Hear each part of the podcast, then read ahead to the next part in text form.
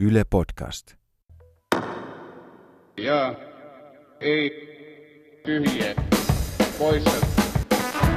Helmiina Suhonen, Robert Sulman, Polli Seuri. Ja ei tyhjiä poissa. Kun pelkkä mielipide ei riitä.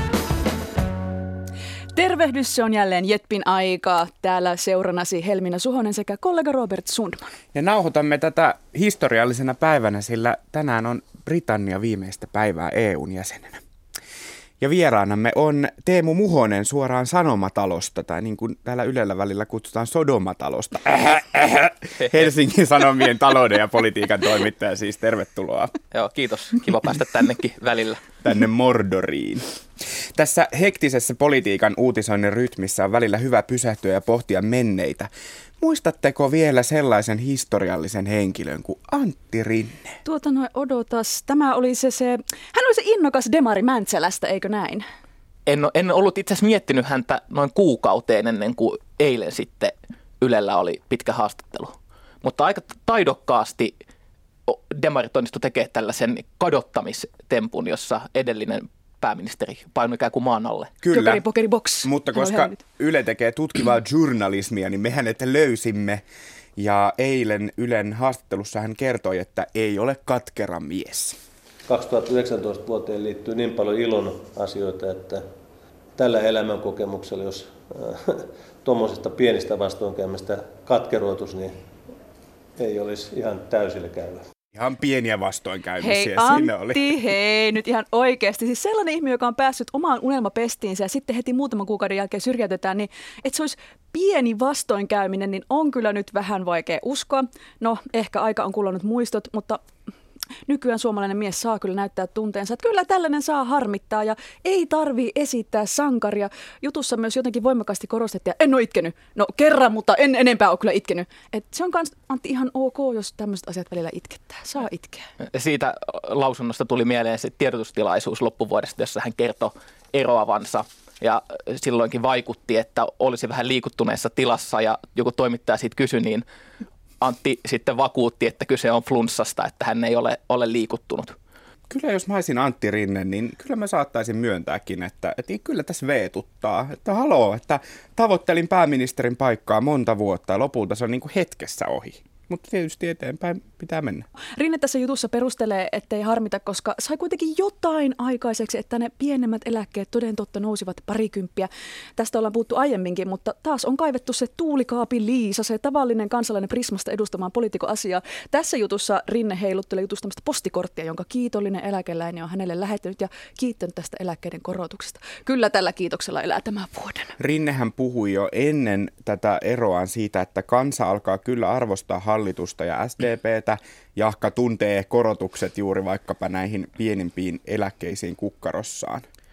Nythän tässä selvästi heillä on ollut se ongelma, että tällaiset korotukset, nämä on kuitenkin ihan merkittäviä korotuksia niihin pieniin eläkkeisiin, niin ne on vähän hukkunut kaiken muun ikään kuin negatiivisen sekaan. Ja sitähän he ovat niin kuin koittanut kääntää, niin kuin Rinnekin tässä haastattelussa, että muistuttaa ihmisiä, että hei, me ollaan tehty tällaista kaikkea hyvää, kun tuo edellinen hallitus leikkasi, niin olkaa nyt kiitollisia. Robert on näköjään jo aivopessut minutkin tähän työmarkkina-asiaan, koska alan itsekin ihan vakavasti uskoa, että tämä on melkoisen Mitä kiinnostavaa. se tietysti onkin. Da. Mutta nostetaan siis viikon työmarkkinakatsauksessamme yksi mielenkiintoinen näkökulma esille, ja se on hashtag Iidan puolella. Tämän viikon maanantaina alkoi laajat lakot metsäteollisuudessa, paperiliiton lakko, teollisuusliiton lakko mekanisessa metsäteollisuudessa, eli esimerkiksi Sahoilla ja ammattiliitto Proon toimihenkilöitä koskeva lakko. Ja näiden lakkojen syynä on tietysti jumiutuneet työehtosopimusneuvottelut ja kikyvääntö. Ja yleensä kun lakot on päällä, julkisuudessa käydään aina kovaa sotaa. Toisaalta kiistellään siitä, paljonko lakot maksavat ja kärsiikö kansantaloutemme niistä. Sitten tuodaan rätingit pöytään, työnantajat sanoo, että tämä on ihan hirveetä ja ammattiliitot sanoo, että ei tämä olekaan niin hirveetä. Ja toisaalta sotaa käydään myös siitä, että onko tämä lakkoilu ylipäänsä okei. Iltalehti kertoi sitten tiistaina Heinolan Versowoodin liimapalkkitehtaalla työskentelevästä Iida Seppälästä, joka piti lakkoa järjettömänä ja tulee töihin lakosta huolimatta. Myöhemmin Iltalehti kertoi, että Seppälä on uhkailtu ja solvattu jonka vuoksi tämä hashtag Iidan puolella kampanja on somessa syttynyt. Tämä on aika jännä. Sinänsä on normaalia, että tunteet kuumenee tällaisessa lakkotilanteessa, käytetään kovaa kieltä, mutta kyllä mä yllätyin tässä siitä, että miten yhtäkkiä tässä ajassa ihmiset ainakin Twitterissä löysivät taas itsensä tältä janalta duunari versus porvari keskustelu. Oli mulle ainakin jotenkin vierestä tämmöinen tyylillä, jossa puhutaan uljaista työn sankareista, sitten on mafia-meininkiä, ikuisen rikkurileiman saavia, epäsolidaarisia työkavereita, uhittelevia pääluottamusmiehiä ja sitten tietenkin tilanteesta kaiken ilon irtiottavia poseraajia. Ja tämä Iidan tapaus, mm, on jotenkin ehkä ongelmallista, että aletaan rakentaa tällaista sankaritarinaa tämmöisen yksilöstä tämmöisen kiistan keskellä. Ja mun mielestä tämä kuulostaa jotenkin vähän jotenkin Suomi-filmiltä, että rikkuri Iida ja sahat soi. Ja... niin, ja tietysti miltä se näyttää sitten sosiaalisessa mediassa, mm. että siellä on niin kuin kaksi leiriä, kokoomuslaiset aika voittopuolisesti tätä Iidan puolella hashtagia siellä jakaa ja sitten tietysti toinen puoli – työväenliikkeen kannattajat sitten sanoo, että ei tällaisesta yksittäisestä tapauksesta liikaa nyt pitäisi vauhkoontua, mutta toisaalta tähän ei ole ollut vaan yksittäistapaus nyt tämä Iida, vaan monet mm, u- useat teollisuusliiton ihan merkittävissä asemissa olevat henkilöt on antanut viime päivinä erilaisiin lehtiin lausuntoja, joissa muun muassa sanotaan, että rikkurit tietävät, mitä heille käyvät – ja kuulemma ei voi painaa lehteen, että mitä se sitten on. Et, et kyllä mun mielestä näyttää siltä, että tällä kertaa AY-liike on tässä viestintä kiistassa vähän saanut nyt selkäänsä, koska tällaiset lausunnot niin kuuluu kyllä ehkä enemmän sinne 70-luvulle. Ei ehkä kuulunut sinnekään, mutta... Voihan se jollain tavalla ymmärtää, mitä AY-liike tässä haluaa puolustaa ja mitä he haluavat viestiä. He eivät halua puolustaa niin kutsuttua rikkurointia. Mutta sitten taas toisaalta, kun tämä vastaus on kuitenkin ihan selvä, että nykyisen järjestelmän puitteissa niin työehtosopimusta kohtaan saa lakkoilla, mikäli lakko on asianmukaisesti julistettu, työntekijöillä on oikeus siihen osallistua, toisaalta ketään ei voi siihen pakottaa. Ja sitten toisaalta, että eihän kenenkään tämmöinen niin nimittely tai uhkailu ole ok, niin mä en ymmärrä, että eikö nämä pelisäännöt voisi olla kaikille selvät. Niin, totta kai siellä aktiivit pelkää, että lakko alkaa niin sanotusti rakoilla, ja sehän ei ole hyvä asia ja niin kuin heidän kannaltaan, koska sitten jos se henki lähtee murenee ja tulee julkisuustappioita, niin se ikään kuin kulissi voi lähteä luhistuu yhä enemmän. Mikä sitten heikentää sitä neuvottelua. Niin, niin, niin. Tätä, tätähän he pelkää, mutta kyllähän tässä on selvästi nyt teollisuusliiton ö, osa henkilöistä ampunut vähän niin kuin omaa liittoa jalkaan. Ja se on, on näkynyt myös siitä, miten teollisuusliiton sitten ylimmät johtajat, samoin kuin SAK-keskusjärjestö, niin on joutunut tulla vähän niin kuin pyytelee anteeksi näitä lausuntoja. Mä nostaisin esille tässä myös median roolin, että miten mediassa uutisoidaan tästä lakkotilanteesta, ylipäänsä että miten uutisoidaan tästä tasapainoisesti, jos nostetaan lakossa esiin näitä rikkureita ja rikkureiden tarinoita ja niitä firmoja, joissa tuotanto pyörii edellään. Ja ylipäänsä tämä rikkuri sanana, eikö se ole aika värittynyt sana meidän käytettäväksemme? Erityisesti jos ihminen ei kuulu liittoon, niin hän ei sinänsä ole rikkuri. Ei munkaan mielestä ole ja se mitä mä oon seurannut, niin aika paljon mediassahan se onkin laitettu niin kuin sitaatteihin, mm. koska nämä AY-johtajat on käyttänyt sitä sanaa myös tällaisista henkilöistä, jotka ei kuulu liittoon eikä heidän niin kuin tarvitse, eikä kenenkään muunkaan tarvitse osallistua lakkoon, jos ei halua, mutta totta kai se, että nostetaan mediaan tällaisia yksittäisiä tarinoita, niin ainahan se voi olla ongelmallista, mutta mun mielestä jos katsoo nyt taas vaikka muistellaan Antti Rinnettä ja viime syksyä, niin silloin postin lakon aikaahan kävi vähän toisinpäin. Et silloin oli, mä en muista missä postin logistiikkakeskuksessa oli tämä tapaus, jossa työnantaja oli – siihen aitaan tehnyt reijän. Sulla on lieto. Liedossa, joo. Liedossa, joo. niin oli jo, jotta, jotta vuokratyövoima pääsee sitä kautta sisään. Ja tästähän oli pari päivää tämä hallitsi otsikoita ja se näytti taas sitten työnantajapuolelle silloin tosi pahalta ja he selitteli, että, että tämä on ihan normaali, että näitä tehdään välillä. Näitä no, tässä, tässä kohdassa olikin tämmöinen repeämää mistä.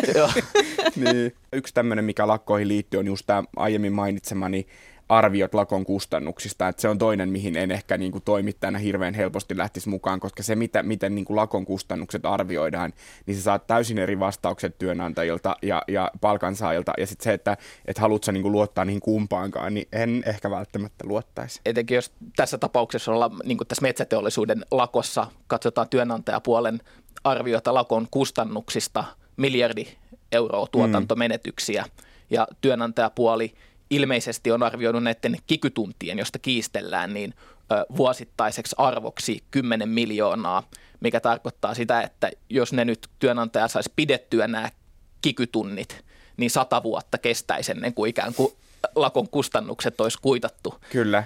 Ja sitten vielä hyvä kysymys on tämä, että kun siellä on kuitenkin tulossa myös tätä työsulkua, niin tavallaan, että se on kuitenkin sitten niin kuin työnantajan – työnantajan lakko niin sanotusti, eli ei päästä työntekijöitä työpaikalle, niin hyvä kysymys on, että onko semmoinen sitten kuitenkin varaa pitää, jos niin kuin lakot on, on sitten tota, ongelma, mutta tämä ei olisi.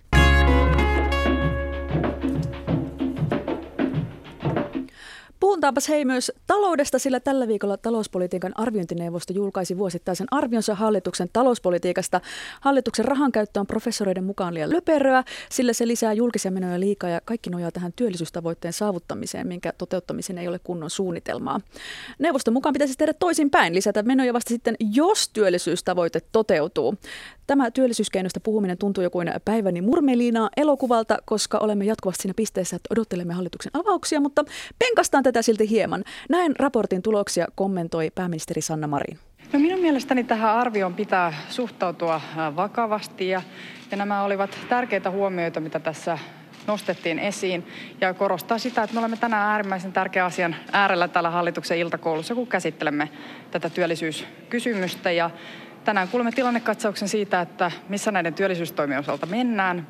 Ja minulla on usko, että 30 000 työpaikkaa siihen kesän budjettiriheen mennessä saadaan aikaiseksi. Että sillä polulla ollaan. Uskoa on, mutta tota, mikä Teemu susta oli tässä raportissa mielenkiintoisinta? Saanko mä ensin puuttua tuohon Marinin lausuntoon? Koska Saat, me, lähdetään siitä liikkeelle. Koska me puhuttiin aikaisemmin Antti Rinteestä ja tällaisissa hetkissä tulee toimittajana vähän ikävä Antti Rinnettä, koska Marin vastasi just niin kuin kannattaa vastata hyvin tällainen harkittu, kontrolloitu vastaus, että vakava asia, mutta olemme matkalla oikeaan suuntaan ja teemme toimia, niin Kyllä, Antti, Rinne, Antti Rinnehän olisi voinut tuossa kohtaa tempasta siis vaikka päästään jonkun mukavan työllisyyskeinon siihen toimittajien iloksi, vaikka että hän on puhunut muutaman työllisyysasiantuntijan kanssa ja ja saanut tällaisen käsityksen, että irrottamalla eläkerahastoista muutama sata miljoonaa, niin voitaisiin työllistää työttömäksi jääneitä postityöntekijöitä tai muuta. Mutta toi, toi, toi itse asiassa niin totta, ja toimittajathan oli jollain tavalla niin kuin suuttuneita siitä, että miksi täältä ei sanota mitään, miksi kukaan ei vuoda mitään, miksi ministerit ei sano mitään. Että tota, Antti Rinteellä oli ainakin se, että kun häntä haastatteli, niin kyllä sieltä jotain Jotakin tuli. aina niin, tarttu niin, niin sitten pystyi pari päivää jauhamaan, että mitä tämä tarkoittaa. Mutta itse tästä arviointineuvoston mm. raportista, niin tässähän ei siis, niin kuin monet on jo sanonut, niin ollut varsinaisesti mitään yllättävää tätä samaa kritiikkiä on, on kuultu nyt jo muutaman kuukauden ajan, paitsi oppositiosta, niin sitten myös esimerkiksi EUn ja kansainvälisen valuuttarahaston suunnalta. Ja lisäksi vielä se, että vaikka tämä otsikoitiin, tämä raportti näin, että arviointineuvostolta murskatuomio hallitukselle ja näin, niin ää, tämä ei oikeastaan eroa mun mielestä hirveästi siitä, miten edellisellä hallituskaudella talouspolitiikan arviointineuvosto Suomi Sipilän hallituksen. Aina on tullut murskatuomiot. Kyllä, silloin muun muassa sanottiin, että tämä kiky oikeasti, kilpailukykysopimus, niin näiden suurten veronkevennysten vuoksi, jotka siihen liitettiin, niin se heikentää julkista taloutta pitkällä aikavälillä. Ja itsekin tästä kirjoitin silloin vielä Iltasanomien toimittajana uutisen otsikolla, että arviointineuvostolta murskatuomio. Mutta tota, tykätäänkö toimittajat ja myös tykkääkö niin kuin Suomen kanssa tämmöisistä tota, vihasista professoreista, jotka antaa murskatuomioita? Niissä on jotain, mihin niin kuin selvästi halutaan aina tarttua, että Oo, nyt sieltä tulee kunnolla runtua. Kyllä asiantuntijat näyttää, että hallitus ei osaa mitään. Ihan siis hallituksen väristä riippumatta. Pieni runtu tekee aina hyvää. niin, eikä, eikä siis tämä raportti, niin ei se ollut mitään armotonta runnutusta. Siis toki se oli hyvin kriittinen, mutta sellainen niin kuin maltillinen ja äh, perusteellinen. Mun mielestä ehkä kiinnostavinta siinä ei niinkään ollut nämä ikään kuin nyt tämä hallituksen rooli tässä talouspolitiikassa, mm. vaan ylipäätään se tilannekuva, että se oli niin kuin vanhaa sanontaa käyttääkseni, niin siitä tuli vähän sellainen, että ollaanko nyt Kreikan tiellä. Koska Gasp! Niinpä. Vai Venezuelan tiellä? Nyt mietipä tarkkaan. mut, ja mut, saat kyllä nyt vähän perustella tätä Kreikan tietä meille, no, päällystässä meille. Tota, tässähän siis arviointineuvosto totesi, että jos hallitus pääsee tähän työllisyystavoitteeseensa, niin siinä tapauksessa niin julkisen talouden tilanne ei heikkene nykyisestä. Eli tavallaan onnistuessaankin hallitus pystyy vaan estää sen vääjäämättömän katastrofin, mikä meitä odottaa. Ja tässä muun muassa todettiin tässä raportissa, että Suomen työllisyysaste ja niin sanottu osallistumisaste työmarkkinoille on nyt jo poikkeuksellisen korkealla. Ja siitä huolimatta ollaan niin tilanteessa, jossa näyttää siltä, että taas velkaura lähtee rivakkaan nousuun alkaneella vuosikymmenellä. Ja vielä musta kiinnostavin ehkä yksityiskohta, mitä ei ole paljon siitä nostettu, on, että he professorit kiinnitti huomiota siihen, kuinka paljon Suomen valtion takausvastuut on kasvanut kymmenessä vuodessa. Ja, mm, Mitä tuo tarkoittaa? Avaa. No se, se tarkoittaa sitä, että valtio ö, eri teitä on taannut muun muassa vientiyritysten ottamia lainoja. Että jos näillä yrityksillä meneekin hommat plörinäksi, niin siinä tapauksessa valtio maksaa. Ja näiden takausvastuiden määrä on noussut jo noin, olikohan se 54 miljardiin euroon, ja se vastaa, muistaakseni oli näin, että vastaa 25 prosenttia bruttokansantuotteesta tämä valtion takausvastuiden määrä, kun 10 vuotta sitten se oli vain 10 prosenttia. Eli se tarkoittaa sitä, että jos, jos tulee iso taantuma tai muuta tällaista lähivuosina, niin siellä on olemassa sellaisia riskejä valtion taloudessa, jotka ei ikään kuin päälle päin ole näkynyt. Ja jos ne realisoituu, niin se voi olla joko Kreikan tai Venezuelan tie. Kuinka paljon, kuinka paljon tämä tota, valittu tie on sitten Kreikan tai Venezuelan tie, tai mikä olisi semmoinen hyvä tie?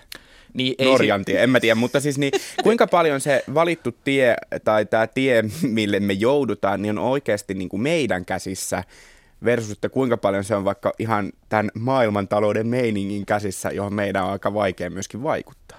Niin, tämän jälkimmäisen kannalla siis tietysti oikeasti on, että jos ajateltaisiin, että joku Suomen hallitus nyt haluaisi estää tämän ennakoidun velkaantumisen, niin sittenhän tarvittaisiin todella rajuja leikkauksia, veronkorotuksia. En mä usko, että mikään puolue olisi valmis sellaiseen. Ja kuitenkin lähtötilanne on se, että Suomen talousvelkaantumisaste niin ei ole vielä mitenkään kansainvälisesti vertaillen älyttömän korkea. Ja jos joudutaan tilanteeseen alkavalla vuosikymmenellä, että velkaa tulee paljon lisää, kun väestö ikääntyy, niin samassa tilanteessahan on niin kuin monet muutkin maat. Mm. Eli, eli niin kuin edelleenkin mun mielestä ei tässä mitään paniikkia pidä lietsoa. Arviointineuvosto antoi runtua myös näille niin kutsutuille tota, tulevaisuusinvestoinneille. Ja näistä me ollaan puhuttu aiemminkin, mm. että tämä tulevaisuusinvestointisanan käyttö on ollut semmoinen aiemmin rinteen ja nyt sitten tietysti Marinin hallituksen ehkä tämmöinen pieni silmänkääntötemppu, jolla sitten on puhuttu siitä, että tehdään ikään kuin investointeja, jotka ei oikeasti ole investointeja, vaan ne on ihan menolisäyksiä, joita voi myöskin ajatella, että ei ne ehkä ole voi olla määräaikaisia, kuten esimerkiksi on puhuttu näistä, että jos palkataan tulevaisuusinvestointirahoilla ammattikouluihin opettajia, niin loppuuko niiden opettajien työsuhteet sitten, kun ikään kuin investointirahat on, on käytetty. käytetty. Eli tällaisia niin kuin detaljeja sieltä myös löytyy. Tätäkin on kritisoitu paljon ja on tietysti aivan selvää, että ei ole niin kuin yleiskielessä mikään investointi se, että palkataan niin kuin jonkun nesteen osakkeita myymällä niin pariksi vuodeksi opettajia. Että se on tietysti aika mielenkiintoinen venkslaus, mutta tässäkin kohtaa pitää sanoa, että eihän tämä mikään niin kuin uusi asia ole. Mm. Että viime hallituskaudella niin oli vähän samantyyppisiä venkslauksia ja niitä vaan kutsuttiin kärkihankkeiksi. Et, et sama ajatus myydään valtion omaisuutta ja tehdään jotain kivaa. Jäämme odottamaan myös, että mitä kaikkia uusia nimiä näille vielä voidaan keksiä, että kärkihanke, Kaunis tulevaisuusinvestointi, mitä se sitten Uusi onkaan. paperikääre. Niin. Tota, kaikkihan nyt on siis kiinni siitä, että saadaan niitä saakelin työpaikkoja ja niistä on puhuttu maailman sivu. Mutta miltä näyttää, saako hallitus raavittua sen 30 000 päätösperäistä työpaikkaa kasaan vai ei? Miltä näyttää?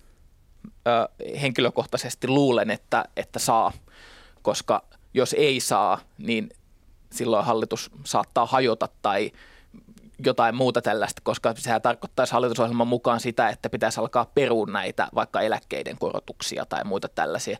Ja niin. tämä on ollut erityisesti keskustalle tärkeä asia, mm. mitä he ovat koko ajan toistanut, että jos ei saada työpaikkoja, niin se tarkoittaa näiden menolisäysten perumista. Niin, mutta voi kuitenkin olla, että ei tässä vielä niin kuin lähikuukausina näitä työllisyystoimia saada kasaan, mikä johtuu muun muassa siitä, että tosiaan tämä työmarkkinoiden liittokierros on käynnissä ja olisi tosi vaikeaa lähteä ujuttaa sinne jo valmiiksi vaikeeseen soppaan niin tällaisia työntekijäpuolen kannalta ikäviä muutoksia, jotka koskisivat vaikka ansiosidonnaista työttömyysturvaa. Niin, näissä työllisyystyöryhmissähän tosiaan on sekä palkansaajien että työnantajien edustajia, joissa näitä keinoja on pohdittu. Ja tota, jääkin sitten nähtäväksi, että tässä tota, ministereiden viesti kuuluu tällä viikolla niin, että kevään kehysriihessä tehdään tarkastelua, mutta päätöksiä tehdään sitten loppukesän budjettiriihessä. Ja kyllä tässä niin kuin haistelisin, kun miettii tätä liittokierroksen aikataulua ja tätä kunnallisen alan neuvotteluja,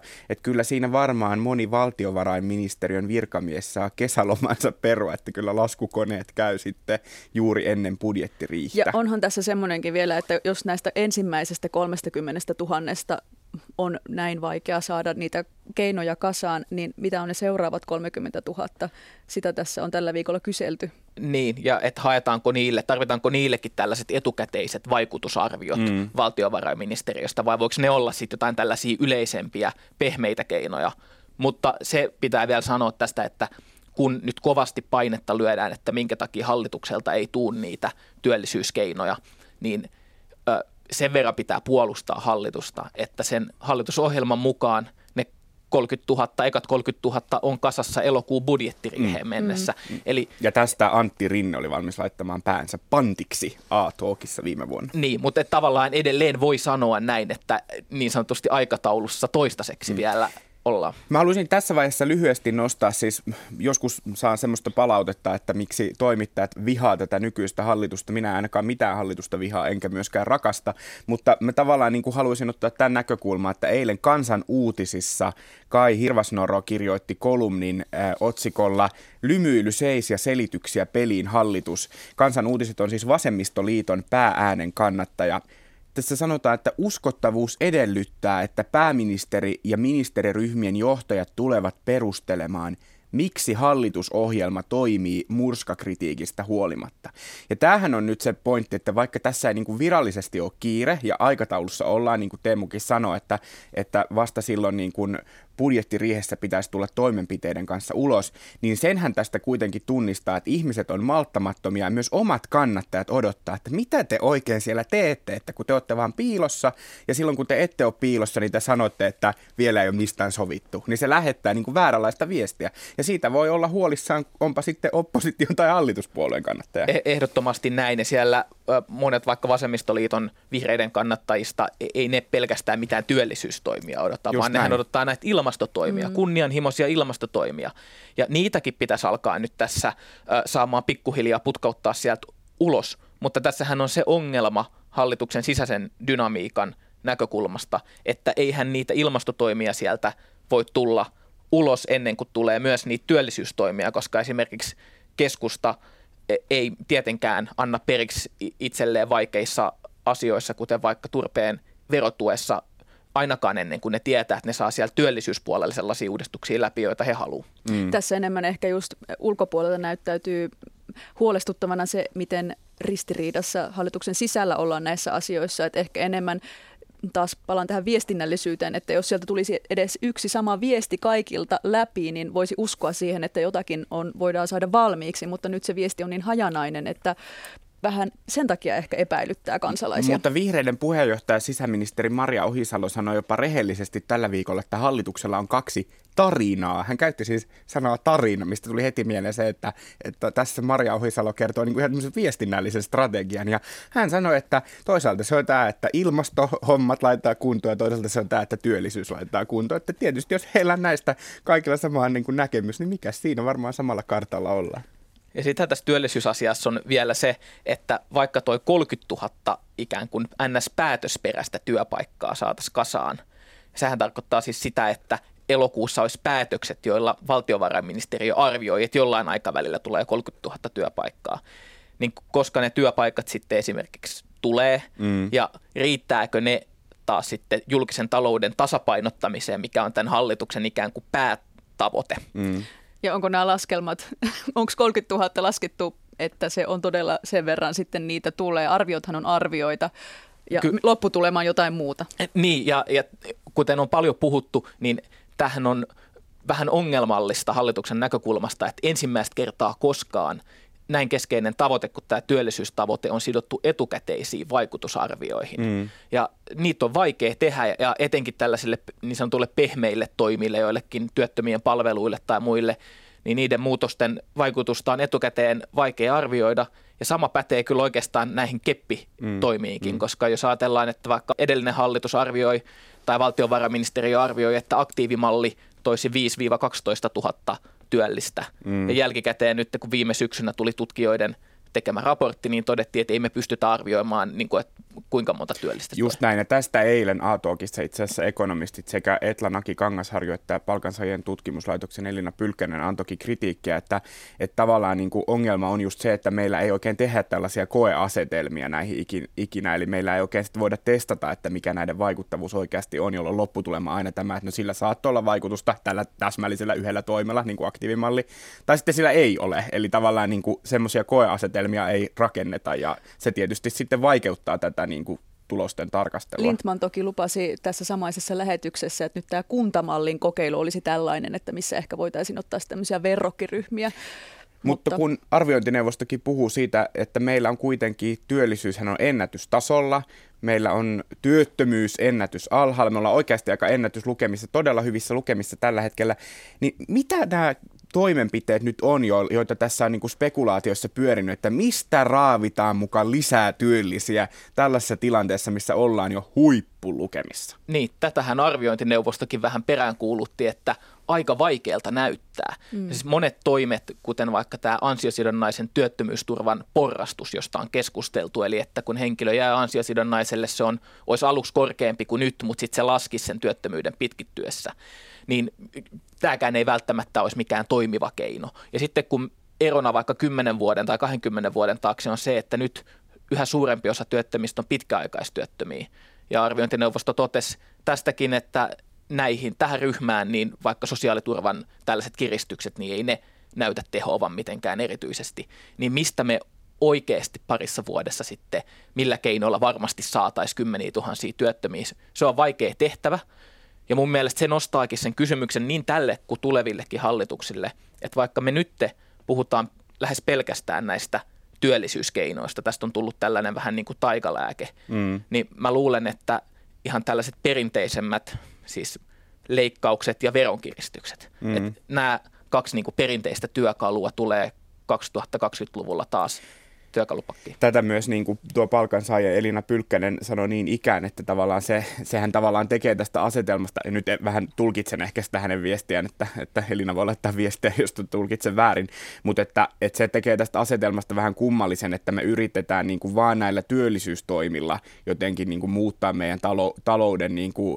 tunnuslukuja ja tilannekuvaa, kun oikeastihan on ju- juuri niin, että yleensähän niin kuin talouteen vaikutetaan veronkorotuksilla ja leikkauksilla. Että ne, nehän on ne e, asiat, miten sitä tulo- ja menopuolta kontrolloidaan, ei niinkään se, että keksi, niin kuin yritetään saada työllisyys e, toimia ja sitä kautta työpaikkoja. Mutta toki tähän liittyy tämä e, nykyisen hallituskoalition koplaus, eli se, että toisaalta ei haluttu kiristää esimerkiksi yrittämiseen liittyviä verotuks, ver, veroja, ja sitten taas toisaalta haluttiin laittaa lisäpaukkuja ää, talouteen, haluttiin lisätä menoja, mikä sitten tavallaan tuo tämän, että mitä sitten voidaan tehdä, jos molemmat halutaan saada. No, työpaikkoja, työpaikkoja.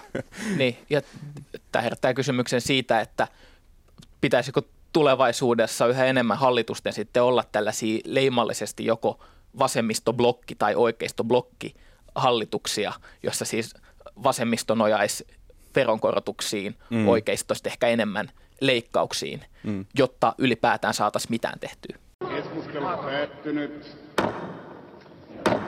Ja ei. Tyhjiä poissa.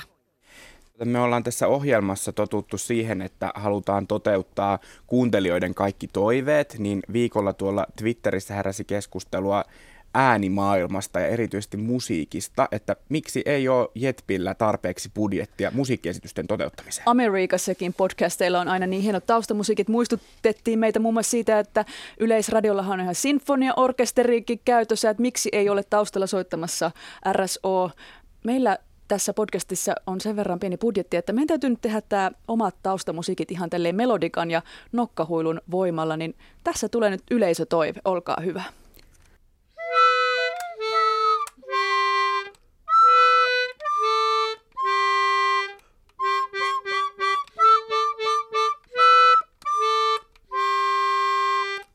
Että oli kaunista. Huhhuh. On aika tempasta jälleen JETP-kysymykset. Näihin siis vastataan joko jaa, ei, tyhjä tai poissa. USA-presidentti Donald Trump julkisti pitkään salassa pidetyn Lähi-idän rauhansuunnitelmansa tiistaina. Suunnitelmasta oli vastuussa Trumpin vävy ja neuvonantaja Jared Kushner, joka on kiinteistöalalla rikastuneen suvun perillinen. Israelin pääministeri Benjamin Netanyahu kommentoikin tiedotustilaisuudessa, että on hienoa, että mukana on ollut kiinteistöalan ammattilaisia. He keksivät ideoita, joita normaalit ihmiset eivät keksi. Ja ei tyhjä poissa. Ovatko kiinteistövälittäjät paras ammattiryhmä ratkomaan nykyaikamme suuria ongelmia?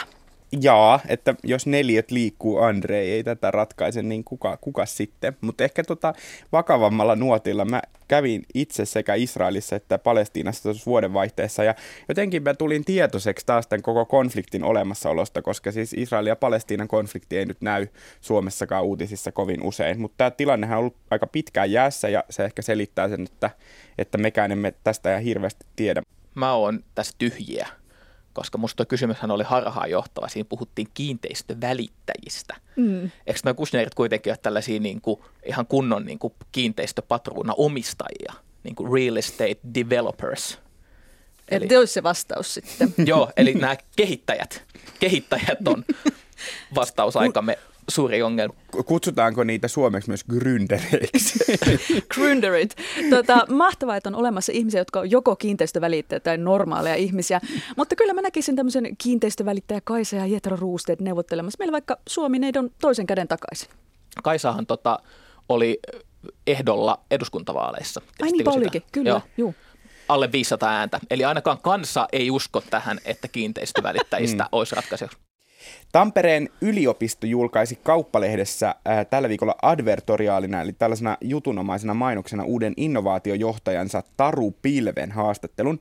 Advertoriaalista tuli niin kutsutusti aika viraalia kamaa, koska kukaan ainakaan internetissä ei oikein tuntunut ymmärtävän, että mitä tässä advertoriaalissa sanottiin.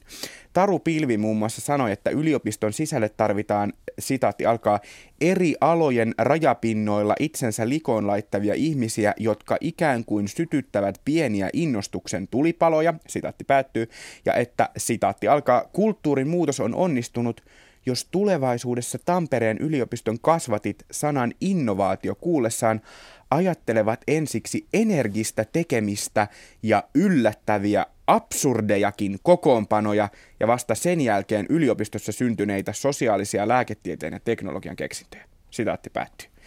Ja ei tyhjä poissa, haluatko sinä sytytellä omassa organisaatiossasi innostuksen tulipaloja? Apua siis Muhosen ja meikäläisen Alma Mater. Tuota noin, oliko meillä siellä energistä tekemistä ja yllättäviä absurdeja kokoonpanoja? En tiedä, kuulostaa ihan tavalliselta tiistai Doorikselta tietää tietää, mutta tota, tulipalojen ainakaan muista sytyttäneeni asiakasrajapinnassa tai missään muissakaan pinnoissa, että parempi sanoa ihan tässä kohtaa vaan, että poissa. No mä sanon kyllä jaa, koska nytkin mä oon vähän täällä eri alojen ikään kuin rajapinnassa mm. podcastia tekemässä kilpailijan luona. Ja jos tämä sytyttää sitten tuolla kotopuolessa sanomatalossa jotain pieniä tulipaloja, eli jengi on niin kuin liekeissä.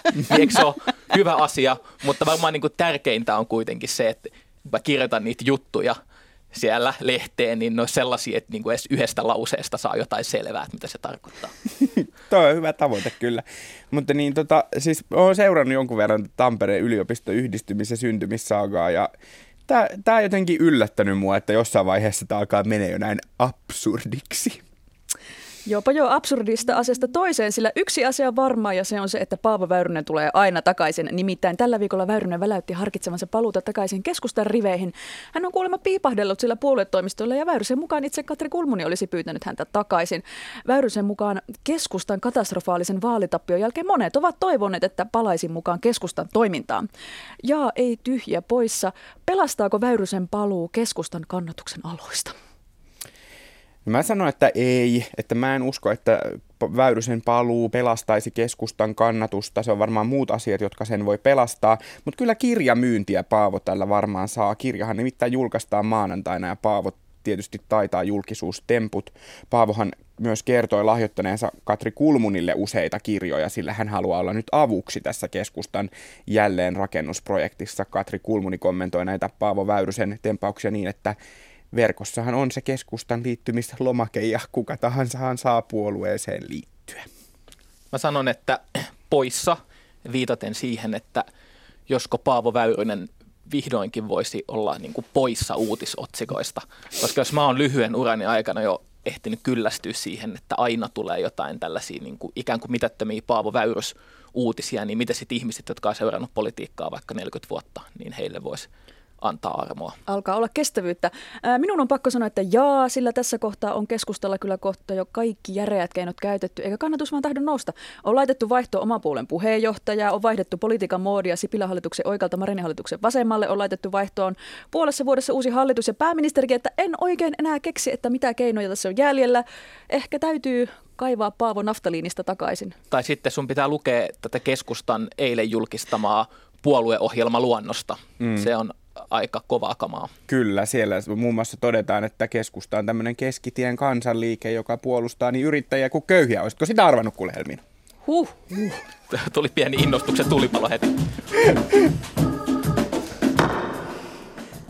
Kiitos, että kuuntelit Jetpin. Mitä mieltä olit? Laita meille palautetta vaikka Twitterissä tai Instassa. Tunniste on tietysti hashtag Jet. Tätä jaksoa oli tekemässä Helmina Suhonen ja Robert Sundman ja vieraanamme oli Teemu Muhonen Helsingin Sanomista. Kiitos, että tulit.